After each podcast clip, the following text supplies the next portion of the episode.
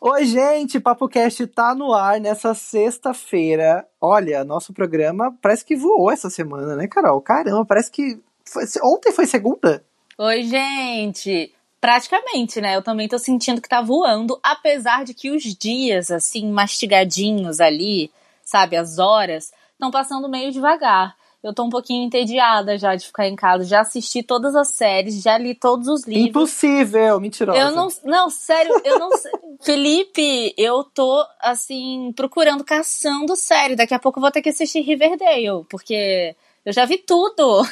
Mentira. Olha, eu também tô muito entediado. Eu tenho várias coisas pra fazer, não vou mentir, eu tenho muita coisa pra fazer. Eu Mas e a, a gente Carol, não quer fazer uma coisa assim, a gente não quer assim, fazer. A, sabe? Gente, a gente quer... Eu e a Carol aqui, a gente tem um desafio pra fazer até sábado, um monte de coisa que a gente precisa pesquisar, é tal, e a gente vai postergando isso. Eu tô postergando um monte de coisa. Não sei o que é. Eu vi esses dias, Carol, um vídeo de uma menina chamada Lui, do canal Lui Ponto, falando sobre a ah, quarentena. Eu adoro ela. Foi, eu acho que o último vídeo que ela lançou, e ela falando sobre a quarentena e tal, e ela tava dizendo, gente, você também precisa ter seu tempo de pensar sobre seus assuntos. Não fique achando que você, só porque você não tá fazendo um curso online, lendo um monte de livro, vendo um monte de série, você tá improdutivo. Não, não é isso, né? E realmente tá certo. Não, realmente. E ficar com aquela cobrança também de, ah, eu preciso fazer, ah, eu tenho que fazer, ah, não sei o quê. Tudo que você tá produzindo nesse meio tempo também é válido, né? Então a gente não tem que olhar só por essa visão, tipo, da rotina. Porque às vezes a gente tá até fazendo, mas a gente não tá percebendo, sabe? Então acho que tem que ficar mais tranquilão mesmo, mais tranquilona. E não se preocupar com ansiedade, porque esse é o meu... Meu, minha pedra no caminho é não ficar ansiosa, seja pela covid dezenove, seja pelo que eu tenho que fazer, seja porque eu não tô achando uma série legal pra assistir. Olha, e quarentena também está nos nossos assuntos de hoje. A gente vai falar com um compositor, um cara super criativo, pra dar dicas pra gente de como ter criatividade nessa época, que, como a Carol falou, é uma época de ansiedade, a gente fica até meio quietinho, pensativo, então a gente pode aproveitar talvez e aprender um pouco sobre esse assunto, que vai ser muito útil, viu? Se a gente sair mais criativo dessa quarentena, vai ser muito mais lucrativo pra gente. E ó, você vai aprender também uma coisa. Felipe, quando você vai, principalmente na farmácia, você dá o seu C P F? Eu dou, porque eu sou o rei dos descontos, né? Eu já falei aqui no podcast várias vezes, eu amo desconto. Se a pessoa me pede o rim pra me dar um desconto, eu vou pensar se vale a pena, e se vale, eu dou. E na farmácia, você não consegue entrar na farmácia sem passar o C P F. Eles não nem autorizam que você entre, praticamente. É praticamente um código, né? Me dê seu C P F.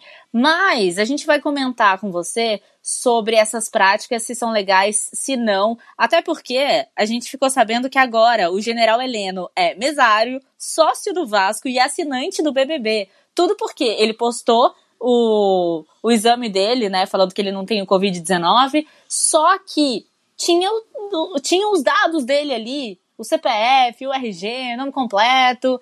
E o que que isso acontece quando a gente libera, assim, né? A gente vai contar pra você. Também vai ter Big Brother do Canadá, que foi cancelado. Será que no Brasil corre risco disso acontecer? Saiba daqui a pouco. E o Léo Santana, gente, ele não sabe fazer conta. Ele disse que nenhum ser humano é obrigado a ajudar ninguém. E ainda disse, no final, que você não entendeu nada do que ele quis dizer.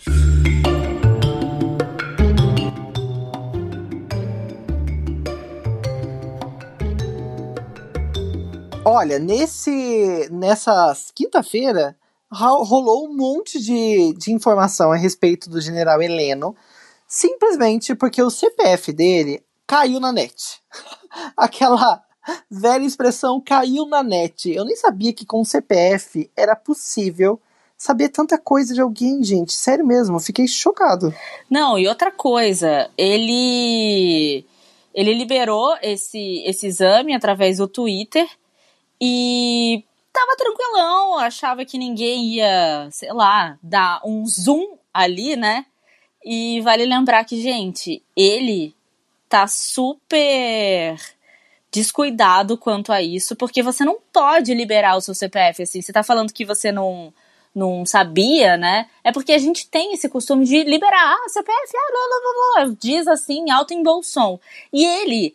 faz parte do Gabinete de Segurança Institucional, né, gente? Ele é chefe do, do Gabinete de Segurança. E ele ter liberado aí o C P F dele foi muito estranho, né? Porque ele simplesmente esqueceu. Por mais que a gente saiba que se você pesquisar o nome dele, você vai encontrar os dados dele, porque alguns dados são abertos, né? Até porque ele é um homem público. Só que isso acho que abriu o olho para muita gente pensar sobre essa prática, né? De dar os seus dados aí, sem mais nem menos, para qualquer pessoa.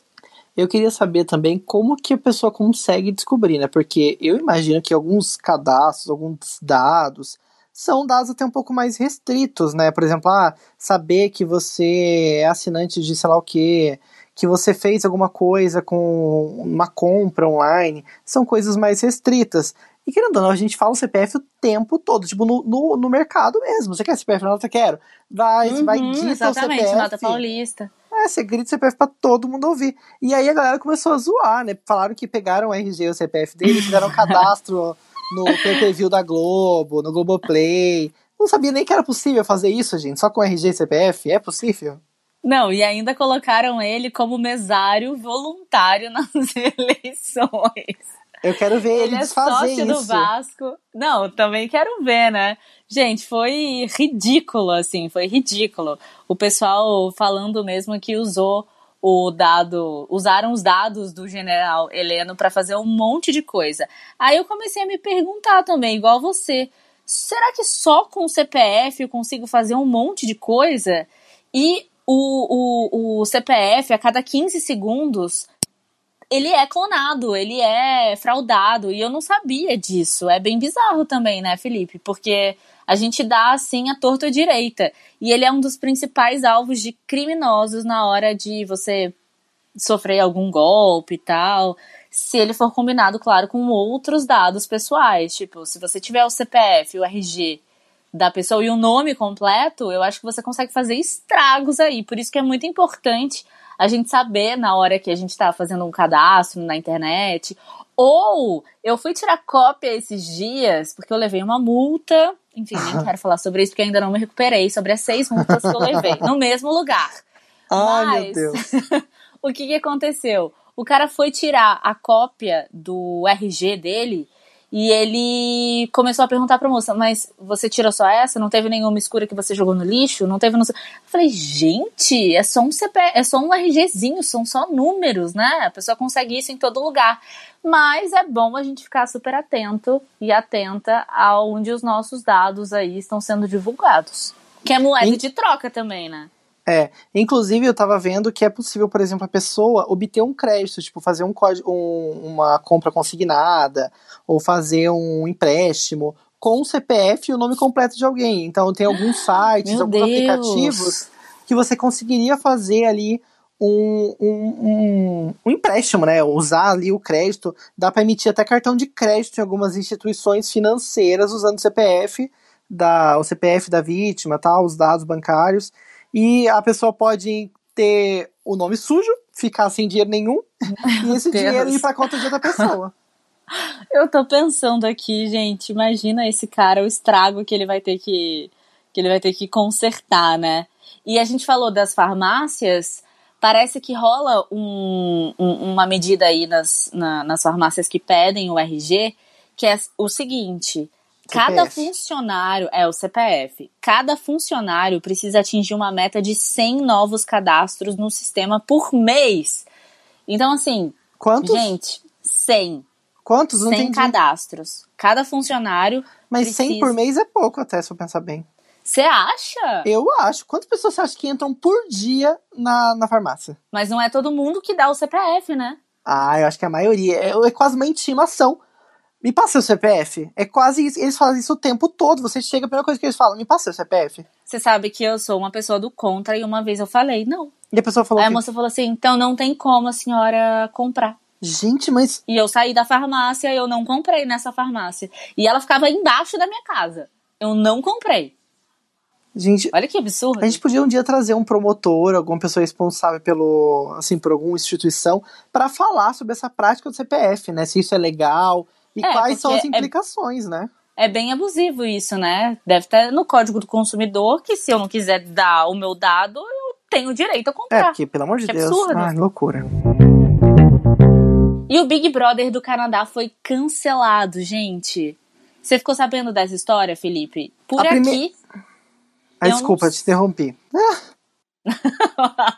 Por aqui eu não sei se isso vai acontecer. Eu acho que não, né? Depois de ter batido um bilhão e meio de votos, eles estão querendo massificar ao máximo o Big Brother, mas lá foi cancelado. Olha, lá no Canadá o Big Brother foi cancelado por conta de uma solicitação do estado que acontece, né, no Canadá. Eles fecharam todos os estabelecimentos por conta do coronavírus que não tivesse obrigatoriedade, assim, de vida para ficar aberto. Tipo, um hospital, um mercado, sabe? Nada que não fosse muito, muito importante que ficasse aberto foi fechado. Então, por isso, a, as atividades da emissora de, também, de T V também foram paralisadas. Então, não tinha como continuar o reality show se as pessoas não poderiam continuar trabalhando e teriam que ficar na quarentena obrigatória. Aqui no Brasil, isso ainda não aconteceu, mas nós não sabemos como será a implicação das medidas dos estados nos próximos, das próximas semanas, né? Então, pode ser, sim, que de uma hora para outra o estado do Rio de Janeiro fale, olha, não vai poder rolar mais nenhuma atividade que não seja mercado e hospital. E aí? Se a emissora de T V não vai poder ficar aberta, o que, que vai acontecer? Eu acho difícil acontecer aqui no Brasil, por conta da influência e do poder até dessa informação, de estar as pessoas funcionando, de, de grandes empresas estarem abertas, mas foi isso que aconteceu no Canadá e as pessoas ficaram chocadas. E o mais legal, Carol, foi o que fizeram com o prêmio, né? É isso mesmo, e o prêmio ele vai ser destinado agora às instituições que combatem o covid dezenove. O prêmio é de cem mil dólares. E, bom, pelo menos teve um... um lado positivo de tudo isso, né? É, com certeza os participantes que estavam esperando essa grana não ficaram tão empolgados assim, e, e eles ficaram chocados, né? A gente tem, ficaram, tem um vídeo na internet, chocados.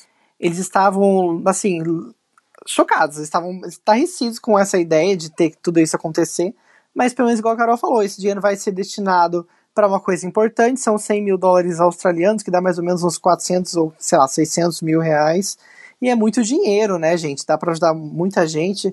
E a gente vê que, infelizmente, essa doença tá trazendo vários estragos para a economia. E vários hospitais estão precisando de apoio. E máscaras, e produtos, equipamentos. Então é importante que a gente também pense aqui no Brasil, né? Tem algumas, alguma, algumas ações rolando por aqui também para que as pessoas ajudem. Pessoas carentes, pessoas que estão aí sem poder trabalhar, ou uma pessoa que precisa de um auxílio médico e não consegue. Então, a gente pode fazer a nossa parte também, né? Tentar procurar aí, se você puder ajudar, faça a sua parte, porque é momento de, de comoção, assim. A gente precisa ajudar as pessoas, né, Carol? Eu acho que é momento de ajudar um ao outro, a gente precisa aproveitar. Com certeza. Isso que você falou sobre o estado do Rio de Janeiro, de repente, cancelar alguns, algumas formas de trabalho, só deixar os trabalhos essenciais...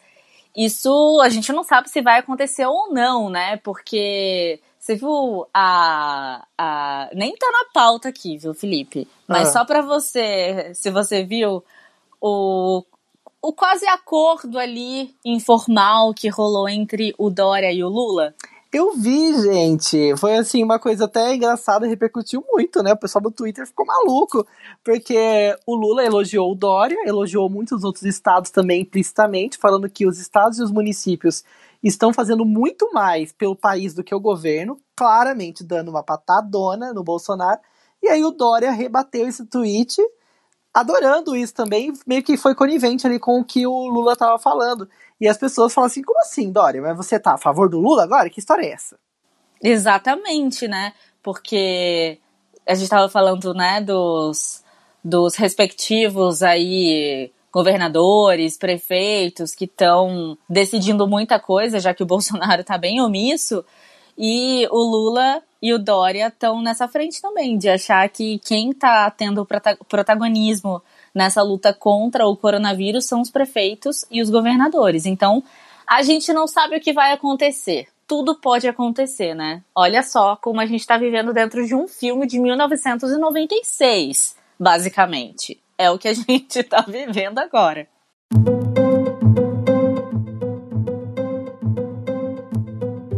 Gente, o Léo Santana, sabe o cantor Léo Santana? Ele teve que se defender aí e se explicar sobre algumas doações de cestas básicas que ele ia fazer. Nesse momento, todo mundo quer fazer uma, uma live, né? E ele quis fazer, falou que ele espera muita gente, espera que todo mundo participe, tipo aquela do Gusttavo Lima, como a gente falou aqui. Bom, mas ele, num vídeo que ele fez pro Story, disse o seguinte, disse que ele doaria dez cestas básicas a cada dez mil pessoas que entrassem na live. Felipe, eu não sei fazer conta, mas eu sei que dez cestas básicas para cada dez mil pessoas, isso, isso não é justo? Como assim, cara? Você tá praticamente vendendo a sua live, mas o, o, o, você, assim, tipo, a contrapartida é horrível. São só, são só por mil pessoas. Gente, isso, isso é muito bizarro. Aí, o que que aconteceu? Ele teve que fazer um outro vídeo, porque todo mundo achou um absurdo, né? E falou, gente, ó, não vão ser dez cesta ba- cestas básicas. Seria muito injusto da minha parte, até meio burrice fazer isso. Detalhe, tem um vídeo dele falando isso. Falando que ele ia dar dez, e tem um vídeo dele falando que seria burrice ele fazer isso. Ou seja, o cara realmente não sabe o que é, né? Não sabe, não sabe o que ele tava falando. Só tá, tipo, fazendo da boca dele um instrumento pra soltar coisa. Aí ele é, ainda jogou a culpa na gente. Ah, vocês que não entenderam o que eu quis dizer. Eu vou doar muita coisa. Vem participar da minha live. Ela vai acontecer e tal. Mas, ó, o fato é que muita gente não entendeu, né? Porque, como você falou, em contrapartida aí não é legal. Isso não é caridade, sabe? Quando você faz caridade, você não fica soltando assim e a cada mil pessoas você vai dar alguma coisa. Não é legal. E depois ainda, não satisfeito disso, com toda essa polêmica, ele soltou o seguinte. Gente, não, são, não sou obrigado, nenhum ser humano é obrigado a fazer caridade por ninguém. Aí é que ficou pior ainda, né? Porque você vê que realmente o cara não sabe se expressar de nenhuma maneira. Inclusive não sabe fazer conta. Como a gente, tudo bem. Mas ele deve ter se baseado na quantidade de pessoas que viram a live do Gusttavo Lima, né? Ele falou assim, ah, vai que mais de um milhão de pessoas me vê, e aí se eu tiver que dar uma cesta base pra cada, pra cada, sei lá, cem pessoas, eu vou ficar ferrado, porque eu vou ter que dar, sei lá, dez mil cestas básicas, eu não vou ter dinheiro pra dar dez mil cestas básicas. Então ele fez, alguém deve ter feito uma conta lá da assessoria dele, olha, vamos fazer aqui, quanto que a gente poderia gastar de cesta básica? A gente pode gastar tanto, dá pra dar no máximo lá, vinte mil cestas básicas, então vamos dividir pra ver quanto que daria a nossa expectativa de público, pra que a gente não tenha muito público e não consiga dar cestas básicas. Mas gente, que estratégia de marketing maluca, né? Horrível. Fa- é, é fajuta, né? Tava fadada ao fracasso mesmo. E realmente, alguém tava instruindo ele, porque ele se perdeu. Quando ele foi falar no primeiro vídeo, ele se perdeu também. Ah, cada não sei quantas pessoas eu vou dar tanto, e se a gente tiver tanto, a gente vai ter, aí alguém sopra no ouvido dele, sabe? Então ele também não entendeu como é que funcionava ali, e o fato é que isso pegou muito mal pra ele, e, e se ele tava esperando que essa live batesse a do Gusttavo Lima, eu acho que ele vai ter um pouco de expectativa frustrada. Acho difícil alguém bater a live do Gusttavo, Ni, do Gusttavo Lima, depois de tudo que aconteceu. Muito, acho bem difícil. Muito. Porque foi histórico e acabou, gente. Isso acontece de vez em quando, né? Todo mundo quer conseguir refazer. E é assim mesmo, né? Vida que segue. E ó, falando ainda em sertanejo, em movimento, porque a gente tá falando do Gusttavo Lima, né? Em sucesso, em fórmula de sucesso. Felipe, você já comentou aqui que você tá protelando de fazer algumas coisas, tem muita coisa pra fazer, mas às vezes não tá afim. E a criatividade no meio disso tudo, como é que tá? Bem complicada, viu? A gente fica ansioso, acaba deixando a criatividade de lado. E aí a gente convidou um especialista em criatividade, porque ele é compositor de vários sucessos sertanejos. A gente falou agora há pouco de sertanejo, e aí ele tem vários hits. Inclusive uma música que a gente vai ouvir um trechinho agora, ó, com certeza você conhece. Eu sosseguei, ontem foi a despedida na balada dessa vida de solteiro. Eu sosseguei, mudei a rota tá em meus planos o que eu tava procurando. Essa é a música Sosseguei. Foi um hit na voz de Jorge Mateus e foi escrita pelo Thales Pacheco, nosso convidado de hoje. Carol, chuta quanto tempo que ele escreveu essa música. É claro que você sabe, né? Conta aí. Felipe, ele escreveu essa música em vinte minutos, esfregando na nossa cara que o cara realmente sabe usar o tempo mínimo aí pra fazer um sucessão. E não é só essa música que ele tem, não, viu? Não é só esse sucesso. Ele também tem outros sucessos, principalmente da dupla, com a dupla Jorge Mateus, que ele gravou Antônimos, Paredes, Depois do Jantar e Cenário Ideal. O Pacheco, ele ainda diz que a criatividade é um dom divino, mas também é fruto de muita tentativa e erro. Ou seja, Felipe, a gente tá fazendo errado. A gente tem que fazer, fazer, fazer e dar errado e fazer de novo. Ele também já fez várias parcerias com Maiara Maraisa, Matheus Kauan, Xande Avião. Olha, o currículo é gigantesco. E ó, já vou começar dando umas boas-vindas aqui ao PapoCast, ao Pacheco. Muito obrigado pela sua entrevista. Oi, Carol. Alô, Felipe. Tudo bem? Vamos bater um papo legal aqui, hein? Bom estar com vocês. Um salve aí para todo mundo que estiver nos ouvindo. Pacheco, conta pra gente, como é que foi a sua trajetória no mundo da música? Na verdade, comecei na música muito cedo, né? Sempre gostei de cantar, então desde criança participei em festivais, nas gincanas da escola. É, minha família também sempre gostou muito de música, meus irmãos, meu pai, meus tios, primos. Na época meu pai arrumou um teclado, né? E aí ele funcionava como se fosse um playback, né? Colocava o disquete ali. E aí rolava um playback da música e a gente ia cantando em cima. Minha mãe escrevia as letras, né? Tinha aquele mundo de pasta, né? Milionário José Rico, é, Chico Rei Paraná, Zezé de Camargo Luciano, Chitãozinho Chororó. Aí do nada já tinha um Lulu Santos, um Fábio Júnior, Tim Maia, Raul Seixas, né? Então era, uma, era uma, um vasto repertório aí. Mas foi uma época muito boa, uma época que eu vejo que me deu muita base, assim. Que essa galera toda... É uma lenda aí essa turma, né? Com onze anos eu escrevi minha primeira música, né? Mas eu só fui focar mesmo na carreira de compositor aos dezesseis, que foi onde eu pensei, cara, se eu ficar aqui só cantando música dos outros, fazendo cover, esse negócio não vai dar certo, não. Ninguém me acha aqui, não. Aí foi onde eu meti o pé mesmo e comecei a escrever, né? Eu escrevia quase todo dia, né? Pensando nesse lado mais... comercial, de entrar no mercado mesmo, né, de ter meu espaço. Aí fiz uma leva boa de música, passei uns dois anos aí escrevendo música. E aí, depois disso, gravei num CDzinho e fui procurar um, um produtor que é muito conhecido na região de Minas ali, o Gladinho. Na época ele gravava várias duplas e tal, grava até hoje muita gente. E aí... É... veio minha primeira música, né, gravada, que foi uma dupla de B H, Marcelo Silva e Rian. Depois veio Marcelinho de Lima e Camargo, gravaram quatro músicas num D V D, Hilbert e Alain. E aí eu me tornei muito amigo do Hilbert, né? No ano de dois mil e doze eu vim morar em Goiânia, ele veio fazer um trabalho com o Pinóquio, e aí eu acabei conhecendo o Pinóquio, e o Pinóquio curtiu meu trabalho, abriu as portas do... do estúdio dele pra mim, né? Sempre me tratou com muito carinho. Foi um, foi um pai pra mim aqui, o Pinóquio. E aí, é, na mesma época, ele gravava Hugo e Thiago. E aí veio o Gaguinho, né? Que foi meu primeiro sucesso, assim, nacional, né? A casa é minha, o som som é meu.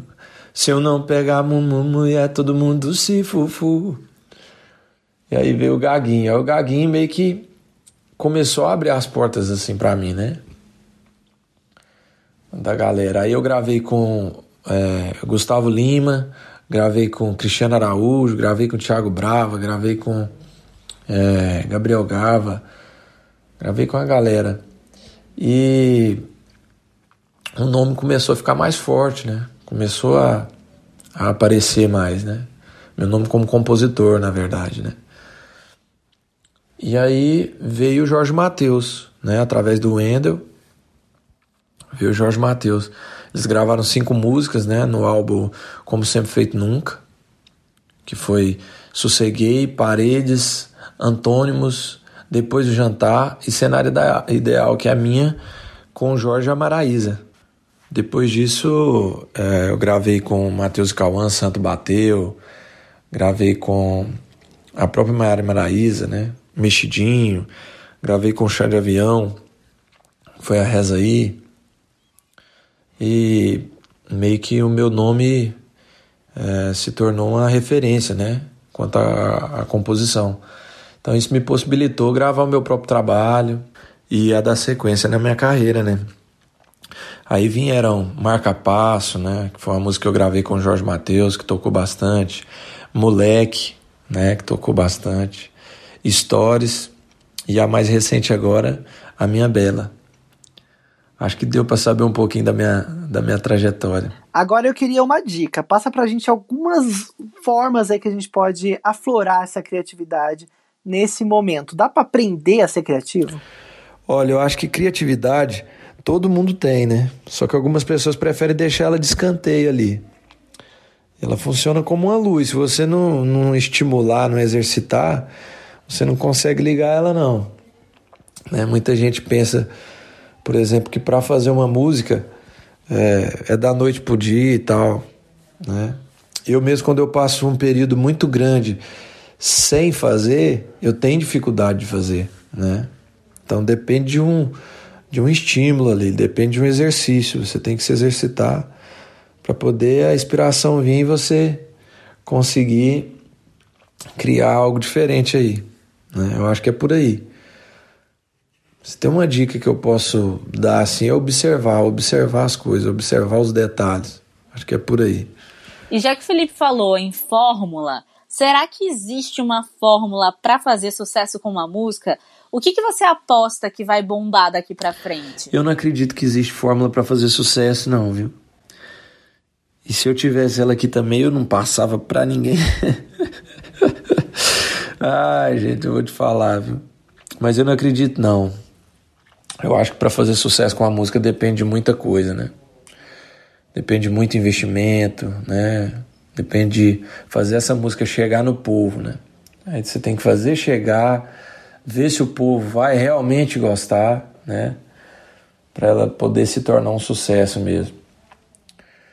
Mas, na verdade, eu sempre aposto, né? Sempre apostei e aposto na, na essência das coisas, né? Na verdade das coisas. Então, acho que tem que fazer as coisas que tocam as pessoas, né? Que tocam na alma das pessoas aí. Que façam as pessoas realmente sentir uma sensação diferente. Eu aposto nisso. Galera, ó, foi bom demais estar com vocês aqui. Obrigado, Carol. Obrigado, Felipe. Vamos ver se depois a gente combina de novo de conversar e eu contar essas mentiras minhas aqui. Um beijo para todo mundo que estiver ouvindo aí. E, ó, me sigam lá na, no Instagram, Pacheco Oficial, com dois S no final. E se inscrevam no meu canal para para ficar ligado aí nas novidades, viu? Que Deus abençoe todo mundo aí. Vamos ver se a gente passa logo desse corona, né? Pra voltar tudo ao normal. Um beijo pra vocês. Fique com Deus. Muito obrigado, Pacheco, pela sua participação aqui. Gente, é um cara muito fera. Deu pra gente saber um pouquinho mais desse mundo aí, né? Das composições. Eu quero ser mais criativo nessa quarentena, minha meta. Eu também quero ser muito criativa, viu? Mas tá difícil, tá difícil. Vou tentar seguir alguns passos aqui do que ele falou e quem sabe o próximo sucesso sertanejo não será de minha autoria. Olha, arrasou! Olha, só que não, né?